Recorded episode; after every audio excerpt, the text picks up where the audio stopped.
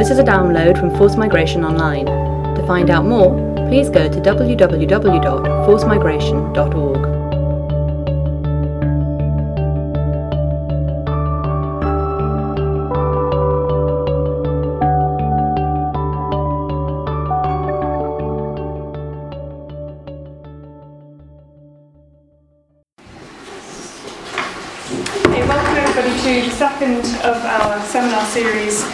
term, which is looking at stateless diasporas and forced migration. And this is the Refugee Studies Centre um, public seminar series, which is organised this term in association with the Oxford Diaspora Programme. And it's a real pleasure to introduce Dr. Laura Van Waas, who has come from Tilburg, uh, Tilburg Law School um, in the Netherlands. And Laura is a senior researcher and also the manager of the statelessness programme at um, Tilburg Law um, School. She is um, an expert on international law and um, statelessness in particular, and has lectured and um, published widely on issues surrounding statelessness, in addition to conducting research um, in and about the Middle East and North Africa and Southeast Asia in particular. Um, Laura has um, collaborated with the Refugee Study Centre on a number of different occasions, including on the RSC short course on statelessness, which was run last year, before, the year before last, and also um, contributed through developing the statelessness module, which we used in the RSC um, summer school in forced migration last year. So without further ado, I'll pass over to, to Laura, and we have about um, 50 to 60 minutes for, for Laura's presentation, then we'll move on to questions and answers, and then we'll move downstairs for drinks and further conversation. So thank you very much, Laura. Thank you very much. Uh, it's a real pleasure to be here. Uh, Elena's been kind enough to already say a few words about me. Before I dive into the international law stuff, which is the really juicy part, I just want to say a few words about what the statelessness program is. Um, if you haven't heard of it, uh, don't feel bad. It's fine. It's only been in existence for about six months now, and we actually have our official launch event in two weeks' time. Um, it's a new initiative. It's the first university centre that specifically focuses on statelessness and takes that as the central pillar for looking at all the issues that surround statelessness. And we hope that it will grow over time to include PhD researchers, all sort of forms of education, training, etc. Uh, what we're already currently doing is supporting training efforts of other organisations such as UNHCR. Uh, we're doing our own teaching. We have an undergraduate course on statelessness that we're piloting next semester. We're teaching a summer course dedicated to statelessness next July. We're doing research on statelessness in the Middle East and North Africa. We have uh, our own seminars planned. We plan a lot of outreach activities in the Netherlands to try to get capacity built within the country to address statelessness. Uh, so we're developing a lot of ideas literally at the moment, uh, and I'd be happy to talk to any of you who are interested afterwards about the kind of activities that we have and perhaps some ideas that you would like to put to us as we develop our program. So, that being said, um, I have been asked to come and speak to you in a seminar series on stateless diasporas. Uh, I will try and get back to that specific issue in a roundabout way towards the end of my presentation, but my focus is really international law. That is how I have come to statelessness. I was trained in international human rights law, and that's the context in which I discovered the problem of statelessness. So that's my point of departure. Now, there are lots of different ways to talk about the international law surrounding statelessness. I usually set about going, uh, talking about this by theme, talking about the prevention of statelessness, talking about the protection of stateless persons. But I wanted to do it a little bit differently today and look more at a chronological development of international law, since the title is International Law and the 21st Century. So, to begin with, I want to take you back to the 20th century and to 90 years ago when a letter was sent by the International Committee of the Red Cross to the League of Nations in which it was stated it is impossible that in the 20th century there could be 800,000 men in Europe unprotected by any organisation recognised by international law. This is one of the really early references to statelessness, where statelessness is deplored as an international phenomenon, and there is a massive urging of states to do something about this issue. This is 90 years ago. Bringing us back to this year uh, and a new form of memorandum, which is the weblog. Uh, certainly, formal letter typing has been taken over by the internet in many ways. So, this is the modern day equivalent. And it's an online blog post by the Council of Europe Commissioner for Human Rights, the title of which is Several Hundred Thousand Stateless People in Europe. They Need Extra Protection. And it goes on to talk about who these people are and why they need help in very much the same level of urgency, states are called into action.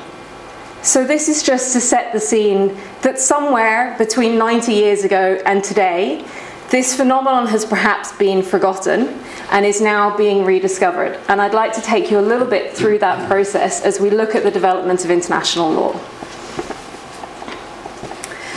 So the major question is if this is a statement from 90 years ago and a statement from two months ago, and they seem virtually identical, has anything changed? Have we really got anywhere?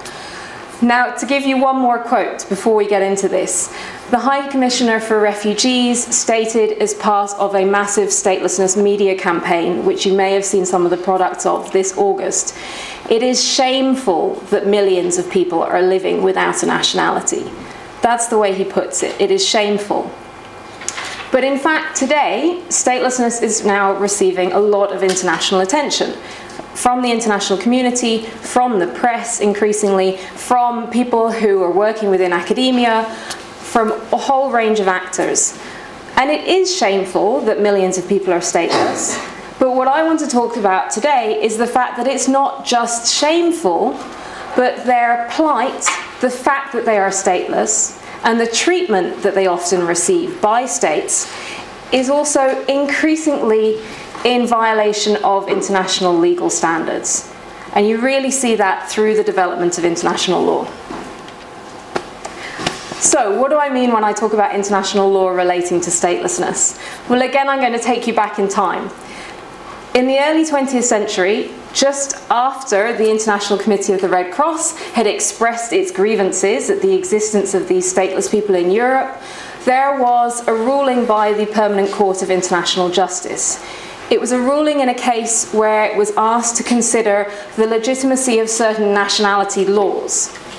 And the court first had to decide whether it even had jurisdiction to rule on the nationality laws of a state. Is that an area in which international law has any influence? And the court said, quite sensibly, well, that all depends on the current state of international law. And it depends on whether there, is cust- there are customary norms, whether there are treaty obligations that bind states in the field of nationality. It's a pretty sensible statement. And it went on to say, given international law as it currently stands, this is back in 1923, the f- states have the freedom to regulate nationality in accordance with their own sovereign interests. At the time, it was not an area in which international law was starting to infringe on state sovereignty. But immediately after that, you see a number of developments whereby this is starting to change. In 1930, there was a convention settled within the context of the League of Nations. It's got a beautiful, lengthy title, as many of these international instruments do. It's called the Hague Convention on Certain Questions Relating to the Conflict of Nationality Laws. That's exactly what it is. It tries to prevent conflicts of nationality laws. And it tries to prevent both positive and negative conflicts. Now, a positive conflict that's, for example, where your parents are nationals of one state and you're born on the territory of another state, and both of those states would like to give you nationality at birth. It's fantastic. You get dual nationality. Many people these days are benefiting from these kinds of positive conflicts of laws.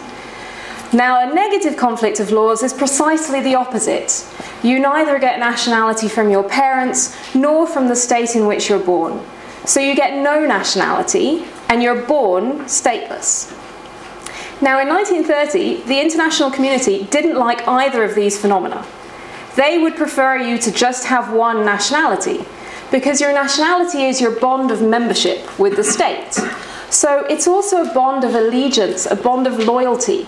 And states were very skeptical either about people having more than one bond of allegiance, being loyal to more than one state, and about people who had no allegiance, didn't have to be loyal to any state. Both of these situations were considered to be worrying to states who were very much trying to control populations and figure out where to place them within the overall international legal regime. So, this convention was drafted in order to solve these positive and negative conflicts of laws. And it was drafted very much from the perspective of states.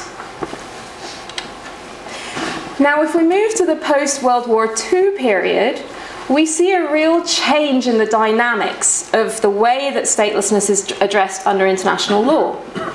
In 1948, the Universal Declaration on Human Rights was adopted, and this includes in Article 15 the fantastic words, everyone has the right to a nationality. This means that when states were sitting down trying to figure out what list of fundamental rights and freedoms to include in an international instrument, they decided that having a nationality was one of those fundamental rights that needed to be guaranteed for you under international law. Here we start to see a shift from discussions of nationality as an issue of state sovereignty, as an issue of conflicts of laws, to a human rights based approach. And we see a shift in the language used and a shift even in the policy aims. Now, we have to deal with negative conflicts of laws because you have the right to a nationality. If you can't enjoy the right to a nationality, if you are stateless, that will impact on the enjoyment of lots of other rights. And so that's why we need to guarantee the right to a nationality. So, this is where you see the first shift in the way that statelessness is really dealt with under international law and the development of the system that we know today. Now, what happened next is that the right to a nationality had to then be translated into some kind of proper working functional regime for dealing with statelessness. Now, it's very nice that everyone has the right to a nationality. But when it comes to it, which nationality do you have a right to? That's one of the questions that states were faced with. But more pressingly than that, they were faced with the question what are we going to do with these hundreds of thousands of people who already have no nationality? They were literally screaming for attention in the post World War II period, and so that's the first thing that was tackled states got together and they figured out okay, so we need some kind of regime to protect people who don't enjoy national protection. We need some kind of international fallback. And this is where they decided to elaborate two conventions, one of which is very well known, and one of it which is not very well known at all. Now, the very well known one is the 1951 Convention relating to the status of refugees. It is the cornerstone of refugee protection worldwide, has over 140 something state parties, and has led to a whole development of an entire field of law. The second instrument is the 1954 Convention relating to the status of stateless persons. It's an instrument that many law students have never heard of, many will never be taught about. People who even study refugee law don't necessarily ever take the chance to open the convention and see what it says. And this is remarkable because they're sister instruments. Once upon a time, they started out life as one convention with a protocol. So we had a refugee convention with a protocol dealing with stateless people. But due to time constraints and the need to adopt an instrument quickly, the two instruments were separated. And that's where we see also the separation of refugee issues and statelessness issues. So, the 1954 Convention deals with the protection of people who have become stateless. It has its own definition. Instead of Article 1 opening with the definition of a refugee, it opens with an Article 1 defining who is a stateless person. And that's something that I'll come back to talking about more later. It then takes pretty much an identical approach. It elaborates a whole set of rights that you enjoy if you hold the legal status of a stateless person.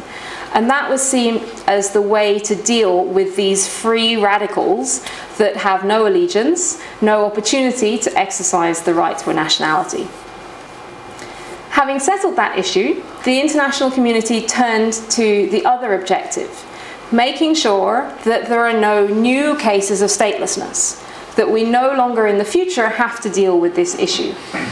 And so they went to figure out again how to deal with conflicts of law situations. The Hague Convention hadn't really done its job. It needed a better, more dedicated regime to deal with statelessness issues. And so the 1961 Convention on the Reduction of Statelessness was adopted. This is a completely different instrument to the 1954 Statelessness Convention. It doesn't deal with protection issues. It doesn't identify who is a stateless person.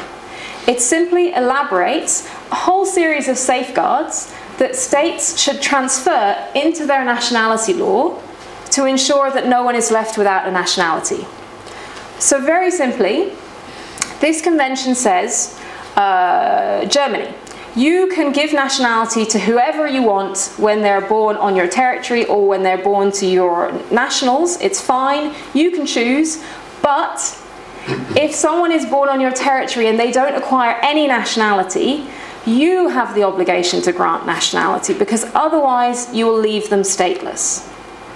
So it deals with a very, very small, specific part of nationality law, which is now, has now become an area for international law to deal with. So we still have nationality law as a body of domestic law that remains relatively untouched by international law.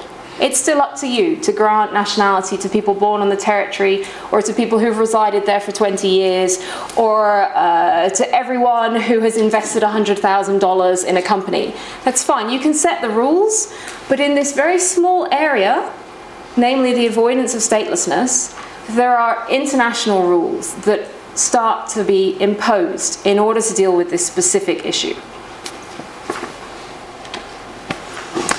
Now, what happens after 1961 and up to today is very interesting because, on the one hand, the statelessness conventions that states have put a lot of energy and time and sweat and blood and tears into drafting are forgotten. Very few states sign up to them.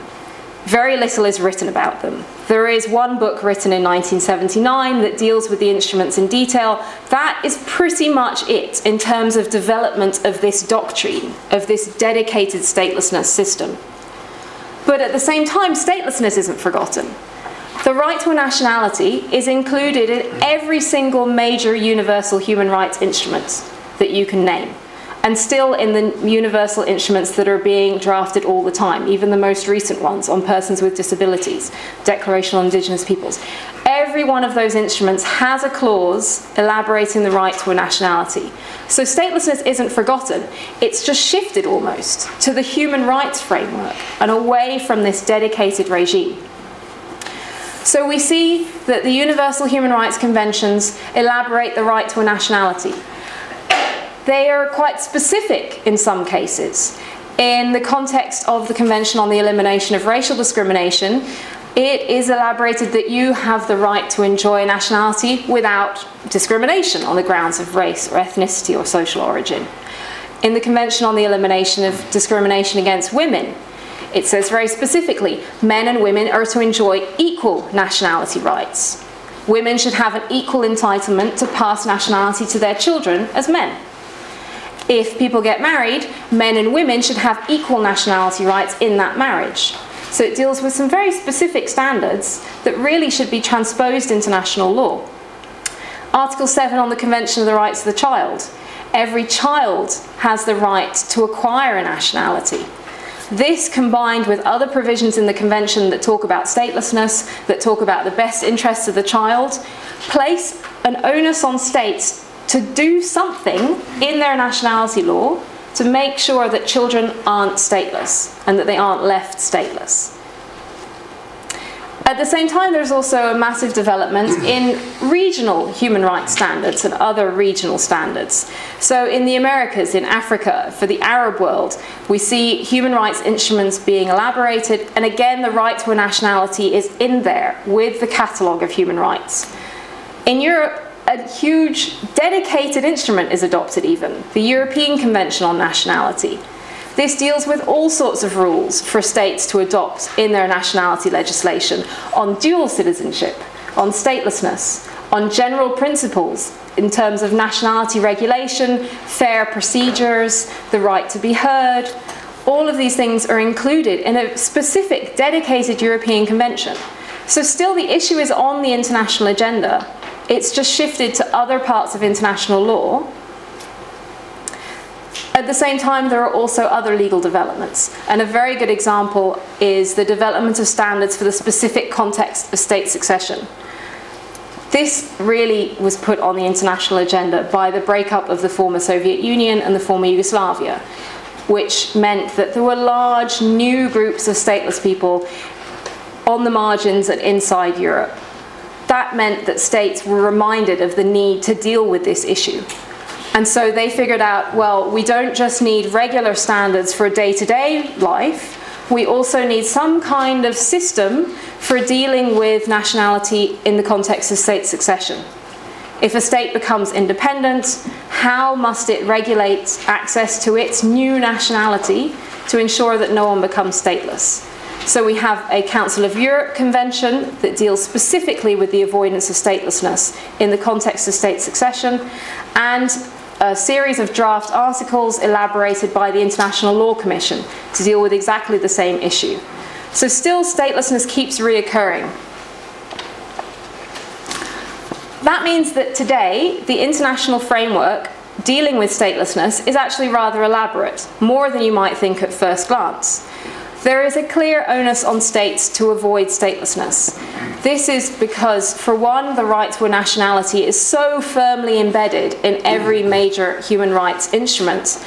And secondly, because the 1961 Statelessness Convention is receiving renewed attention. The UN General Assembly, the Human Rights Council, UNHCR, which is the UN body with a mandate on statelessness, all of these bodies and a whole range of states have been calling for accession to this instrument, implementation of its standards. So, this shows again that there is a real interest to use international law to avoid statelessness. At the same time, stateless no longer means rightless. There are some very famous, very poetic writings from the 1940s and 50s talking all about how once you lose your nationality, you are at the mercy of the charity of states. You have no legal entitlements anymore. Your nationality is your right to have rights. Now, if you're a human rights lawyer, that is something that you will argue tooth and nail because it's human dignity that is the basis for your enjoyment of rights. You don't have the right to access education as a child because you are a British citizen or a Russian citizen or whatever. You have that because you are a child, and every child enjoys the right to an education. So the whole thinking about the connection between nationality and rights has also started to change. And the stateless are no longer rightless in this kind of pure sense of being left to fend for themselves. Having said that, there are a lot of practical issues that have to be dealt with, and so this is why, again, all of the different UN bodies and various states are calling for increased accessions to the 1954 Statelessness Convention, which still has a number of very relevant special measures for dealing with the protection of stateless people. So, today, what we see when we look at the international framework is two complementary areas of law we have the dedicated statelessness conventions, which set down quite detailed standards to deal specifically with the vulnerability of statelessness and the creation of statelessness. And then we have the wider body of human rights law that really backs that up and that shows us that states have already made commitments to these issues. They may just be in need of further guidance in how to go about achieving these objectives. Now, this is a really nice picture that I've been painting. It's fantastic. We have all this international law. That's great. We can all take it easy. Um, that's not the case. And I'll take us back to what the High Commissioner said in August as part of this press campaign. He said it is shameful that millions of people are living without a nationality. And that's true. It's estimated that 12 million people around the world are stateless today. That's not including the number of people who are stateless and refugees, because UNHCR doesn't double count. Once you're a refugee, you go into refugee statistics, and the fact that you're stateless is an issue to be dealt with later. So these are just the stateless people who are not refugees. Now, if we tally in the number of stateless people who are also refugees, you can see we're getting to a really significant problem. There are also new cases of statelessness being created every day. As we speak, there is probably a child being born who is stateless because there is an inadequate implementation of safeguards by states to prevent that from happening. We see in reality, even though the stateless are not technically rightless under international law, that stateless people face major difficulties in accessing a broad range of rights that most people take for granted and it's a surprisingly broad range of rights. Stateless people find it very hard to access schooling, particularly beyond a certain level, where you perhaps have to present a citizenship document in order to take an exam. They have difficulty accessing work because they simply don't have the papers to prove their identity. They aren't able to open a bank account, so where would any money be transferred? They can't register a business. So it's very difficult for them to provide for their families it's almost impossible to marry legally because that requires some kind of documentation of who you are. And in some countries, it requires documentation issued by that country's authority, which you simply don't have access to as a stateless person. It's impossible to travel. The reality is that you need a passport to travel these days, and so, for a stateless person, there is no country that is obliged to issue a passport because it's usually issued by your country of nationality. So, unless we have some kind of replacement travel document, one of the things that the 1954 Convention tries to sort out, stateless people are not in a position to travel. And the list is actually much longer. If you can think of any simple uh, transaction or issue that you have to approach the state for, for stateless people, it can be impossible. Even things like reporting a crime, because you may be asked to provide an identity document to prove your own identity before the crime is recorded with the police. So it's a really dire situation in many countries. Statelessness also continues to contribute to human insecurity more broadly, to communal tension, and to international instability. And this is really where we come to the heart of why states are so interested in this issue. To prevent statelessness is to ensure that people enjoy their rights where they're from and where they should enjoy their rights. As soon as that's not possible, and they have all of these difficulties to deal with, they may be forced to flee across an international border. They may become refugees, they may become irregular migrants, and then they're suddenly another state's problem, and it becomes very difficult to deal with them. That's one of the motivations that countries have now had to take the statelessness issue more seriously again. There has also been evidence tracing a link between statelessness and issues of identity, belonging, nationality, and conflict. Because if you have a large group within your population who you claim doesn't belong, they're outsiders, they're not like us, they're different. No, maybe they have an allegiance to a neighbouring state. You create communal tensions, and that can spark conflict.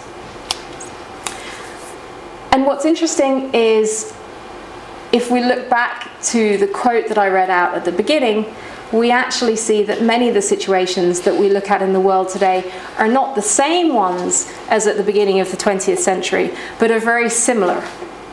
It's still cases where state succession has not been dealt with correctly. Just from the former uh, Soviet Union, it's estimated there are around 600,000 people who are still stateless 20 years after the collapse of the Soviet Union. 600,000. It's very similar to the situation in the early 20th century. There are also large groups who are being deliberately denied access to nationality. Think of the Rohingya, think of the stateless Kurds in Syria, the Bidoon in Kuwait, the people of Haitian descent in the Dominican Republic, hill tribes in Thailand. The list is very long. And the commonality is that all of these groups are being deliberately excluded, but deliberately told, you do not belong, you do not deserve nationality. And again, that's very similar to the types of situation that we saw in the early 20th century. So, to bring us round a little bit towards the stateless diaspora question um, with a slightly awkward link, what I want to do is just talk about two specific challenges that I think it's important to be aware of when you start to look at the international law on statelessness and what's going on on the ground. The first is the challenge of definition. Now, a stateless person is someone who is not considered as a national by any state under the operation of its law. This is the one and only international legal definition of who a stateless person is. This definition is beyond dispute. It's included in Article 1 of the 1954 Convention relating to the stateless of stateless, status of stateless persons, and it's also been recognised by the International Law Commission, among others, as being part of customary international law. So, this is our legal definition of who is a stateless person. The problem with this is that this definition has stood still for half a century. As I said, the conventions were adopted and then largely forgotten. So, whereas within refugee law, we see a massive development of literature, of jurisprudence, of guiding principles, handbooks, all sorts of interpretative guidance, all sorts of guidance on how do you deal with figuring out if the person you're interviewing is a refugee in practice. For statelessness, we have none of that. There is a commentary about the 1954 convention that was written in 1954, and it mentions that it's really difficult to work out who's stateless. Yeah, because you have to prove something that someone doesn't have, and yeah, it's really hard. That's pretty much all it says. That's it. That's the guidance you send out to states with this convention. Good luck, it's really hard. It, it's hopeless. And because the conventions were forgotten, that's pretty much all that we have. Or at least it's pretty much all that we had until about three years ago when UNHCR started to push for the development of guidance and when academics took a renewed interest in this issue. And now, if you go online to UNHCR's website and you look at their statelessness resources, there is a fantastic document that I recommend reading which tells you all about the problems with this definition and that's um, some conclusions that were adopted by an expert meeting that was convened precisely to figure out what does this definition mean. When we say a national, what do we mean by a national? When are you a national or not a national? Is British overseas citizenship a nationality or is it not a nationality? Do we mean national in the sense of international law or domestic law? It raises all sorts of questions. These are the types of questions debated in the meeting uh, by any state. What's a state? Is Palestine a state? Is Kosovo a state? Is Kosovo a state if it's recognised by one state, but then you're a stateless person there, but you're not a stateless person in another state because that state doesn't recognise? I can't explain it. Um, but states that are only recognised by some states and not others, are they a state for the purposes of this definition? What does under the operation of its law mean? Does that mean that we have to just look at the text of the law? Does it mean that we also have to look at the way that the law is interpreted by the courts or applied by the administrative authorities? These are all the kinds of questions that have not been debated until very, very recently. So that means that the guidance, the jurisprudence, the expertise is really at the very beginning stages now and that's made it very difficult for states to figure out what to do with statelessness, but for even for anyone to understand what the issue is. It's one of the reasons why it has such a low profile. Now, because of all of these questions that I've just raised and the ambiguity that has surrounded the definition, what we've also seen is that statelessness as a concept has taken on something of a life of its own. Um, now, this is an issue that we could debate for a long time the pros and the cons of the different approaches to using the term statelessness. It's certainly true that it is quite evocative. It sounds pretty serious. It summarises quite neatly the type of problems that many different people face. The difficulty is that, on the one hand, we have this legal definition. If you meet this legal definition, you are a stateless person under international law and you have certain entitlements under international law. Now, if we use this definition to also describe other situations, that may be quite a practical approach because their problems are similar, but there's no international law that backs that up. So, even once they're described as stateless, that doesn't necessarily say anything about their position under international law. And the concept of de facto statelessness is a really good example of this. If you were to look at reports, studies, government statements, even one or two laws that have been developed in the last 10 to 15 years, you'll see that almost anybody has been described at some stage as de facto stateless. Uh, de facto stateless is a person who does not have the nationality of the country that they're living in, but has their parents' nationality, because that nationality isn't very effective because they're living somewhere else. So de facto, they're stateless because their nationality is not very convenient to them. Uh, people who are trapped in Guantanamo Bay, they're de facto stateless because how do they have any rights and there's no state sticking up for them? People who have a nationality on paper but don't seem to be able to access a school. Or people who have a nationality in theory but have never been given documents. All of these different situations, and many, many more, have been described as de facto statelessness. Because it's a useful concept in the sense that we understand what is meant. We understand the sentiment of being stateless. But it also raises the question of what does this mean for the international legal regime and the clarity of that regime and the opportunity to hold states accountable for their international commitments. Because as soon as we start to include pretty much everybody who lives in a state where not all people can vote, under the term statelessness, how do we start to deal with that under international law? Whose responsibility is it?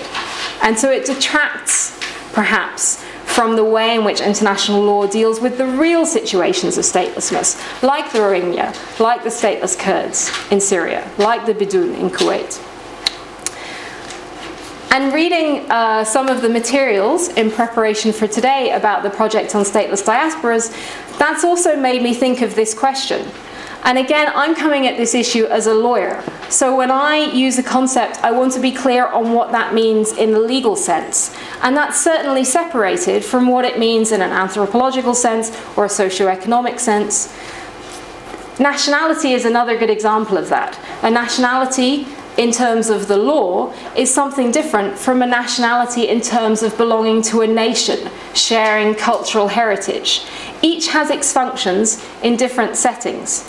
But I think it's very important to consider when you use a term how you're using it and what value you give to that term. Are you trying to use it as a legal concept or are you using it as a broader notion to describe a situation?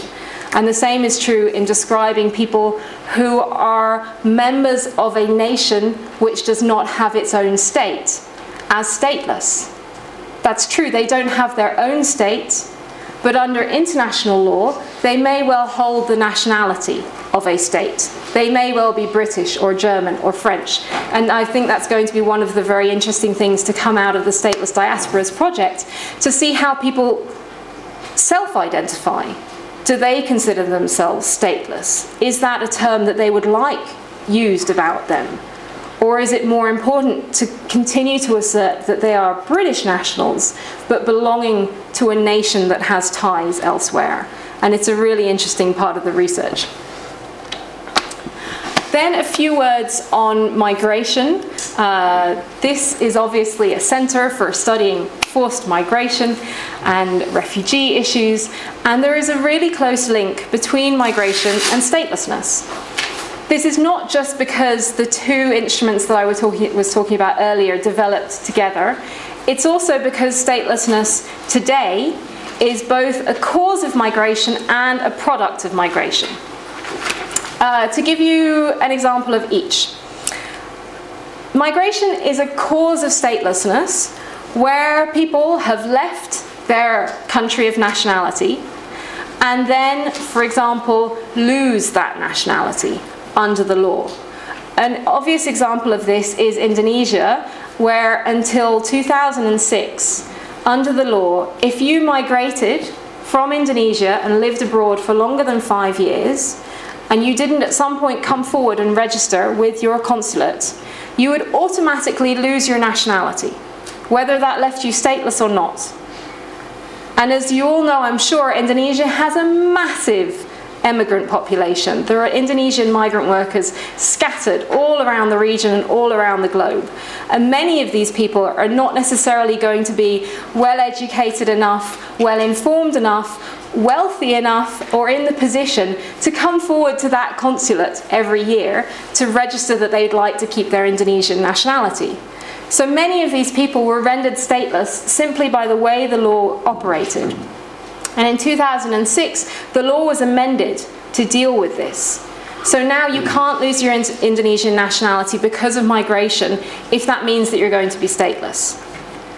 And also, the law included a special provision that allowed anyone who had previously lost their nationality because of migration to reacquire Indonesian nationality. And there are reports from civil society within Indonesia that over 100,000 people just in Malaysia reacquired their Indonesian nationality since 2006. So just the fact of migration is enough sometimes to cause statelessness. Another simple example if you migrate to a country that is not your country of nationality, there is a chance that you might meet and fall in love with a local.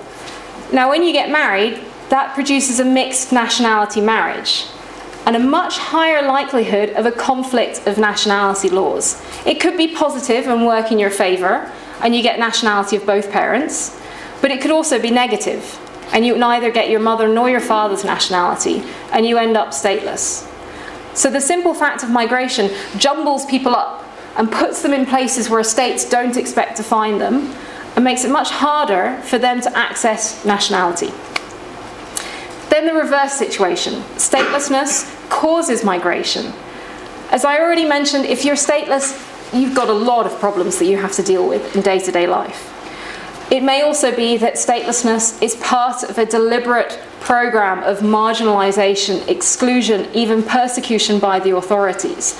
And all of these factors will contribute to pushing you to find a solution for your problem somewhere else. The Rohingya are an exemplary example a stateless and refugee population that is incredibly well known. And their statelessness is one of the elements that has forced them to flee and seek refuge in other countries. So their statelessness is part of the component that has led to their migration. So, in both these scenarios, whether statelessness happens because you have migrated or migration happens because you are stateless, this is creating stateless diasporas in a sense. People who become dispersed over the region or over the world who have no nationality. And they create a situation that has to be dealt with in one way or another by the host country in which they find themselves. I mentioned the Rohingya as an example, uh, Bhutanese who ended up as refugees in Nepal were also stripped of their nationality, were stuck in Nepal for a very long time. Many of them are still there in refugee camps. Lots of them are now being resettled to various countries. So the diaspora is now being thrown out from a concentrated refugee camp to all corners of the world. And these are stateless groups who won't necessarily automatically get citizenship the day that they're resettled. The stateless Kurds in Syria wind up as asylum seekers in a whole range of places. The same for the Bidoon from Kuwait. And I could list a whole lot of other examples where this is the case. So the message really is that the situation of these stateless diasporas, even in the 21st century, in reality is really precarious. Many, as I said, are not only stateless, they are also refugees, and their denial of nationality is one of the elements of persecution. They are at real risk of expulsion, of detention, and of what has been described as the ping pong effect where they end up in one country where they're not a national because they're stateless, they have no nationality, they're always a foreigner wherever they're sent. That country tries to expel them somewhere else where they think they have ties because of language or because of prior residence. That country says, Yeah, but they're not nationals here either. What are you doing? Sends them back.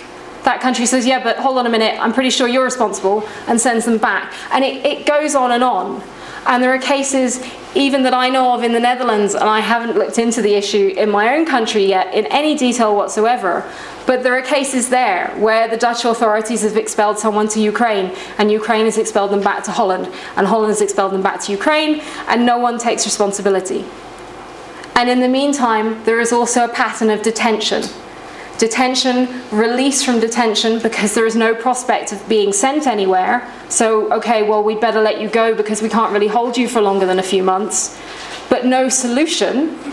And so then you have to try to figure out a way to make a life for yourself. You perhaps commit a subsistence crime in order to pay for food or to pay for lodging.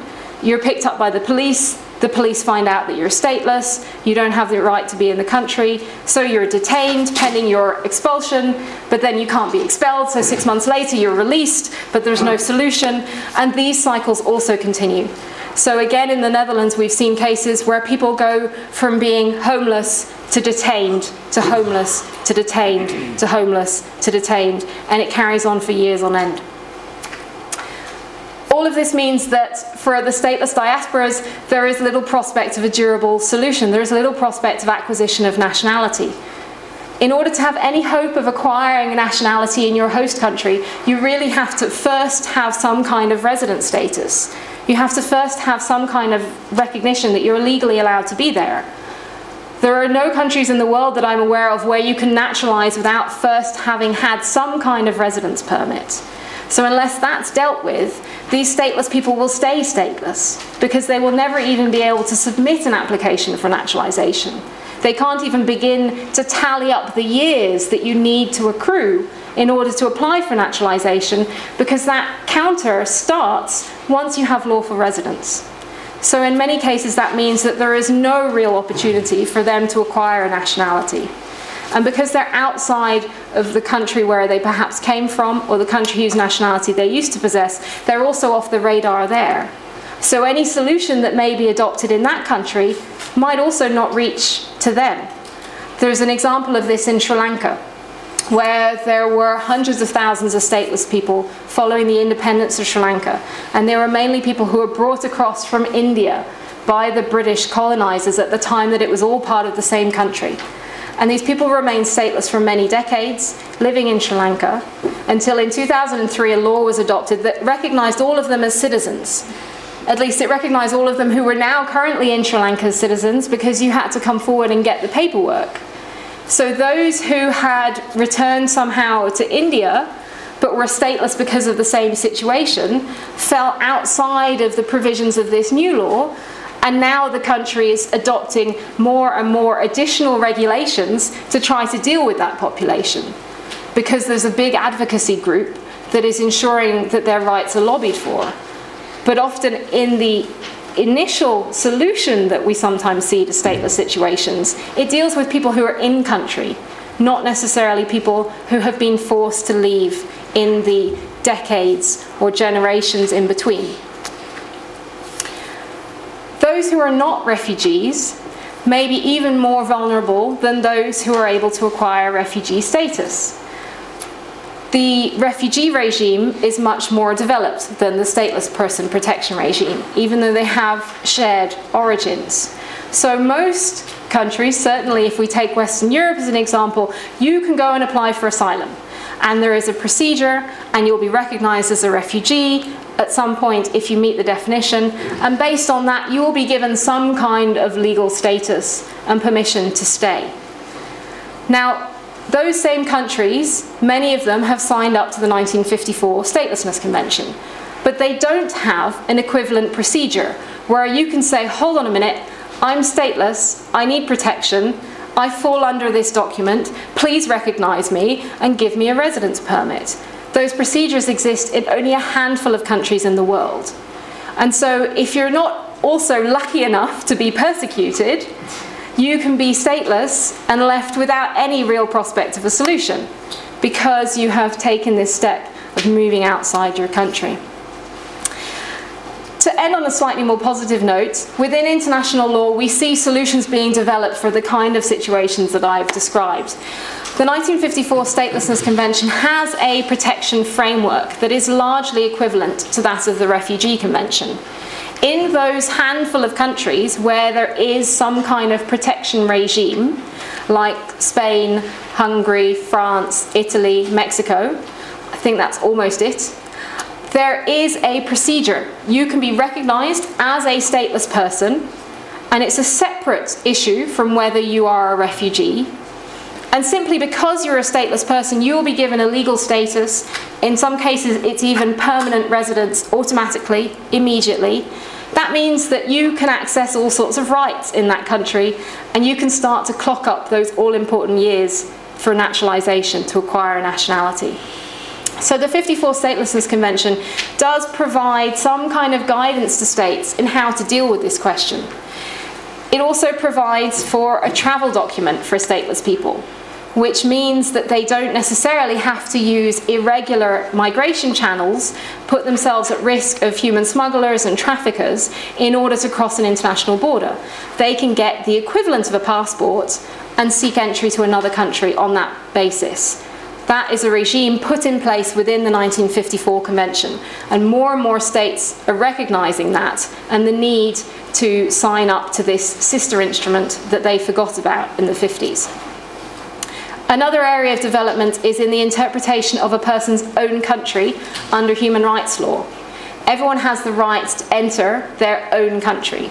As a national of Britain, Britain pretty much has to put up with me being here. Whatever trouble I get myself into somewhere else in the world, those countries always know that they can send me back here and I can come and be a burden of this government. That's my privilege on the basis of my nationality.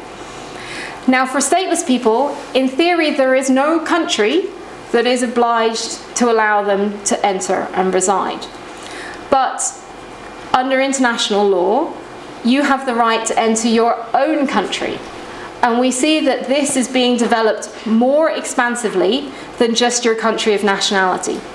If you were to look at the statements of the Human Rights Committee, it would actually set out a number of circumstances in which a country is your own country, even if you don't have its nationality. And most of those circumstances actually describe the common situations where we find stateless people. For instance, where you are in a successor state following state succession, so a state that has recently gained independence, and for whatever reason you haven't been recognised as being entitled to nationality in that successor state, so the state succession process has left you stateless. According to the Human Rights Committee, you still have an own country under international law, which means that that successor state, even if they don't like you, they still have an obligation to readmit you. And so, this is some of the uh, ways in which international law is developing to deal with this specific vulnerability of statelessness.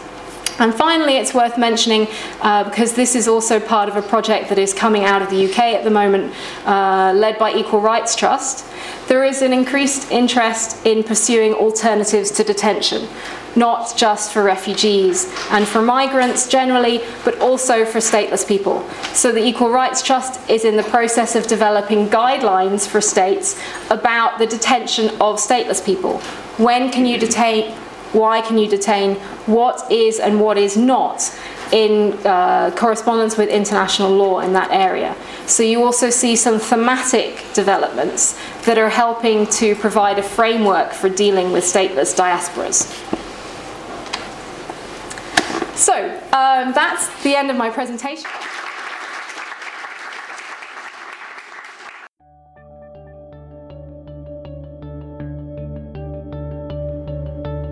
If you've enjoyed this download, you might like to listen to other podcasts of Forced Migration Online. www.forcedmigration.org slash podcasts.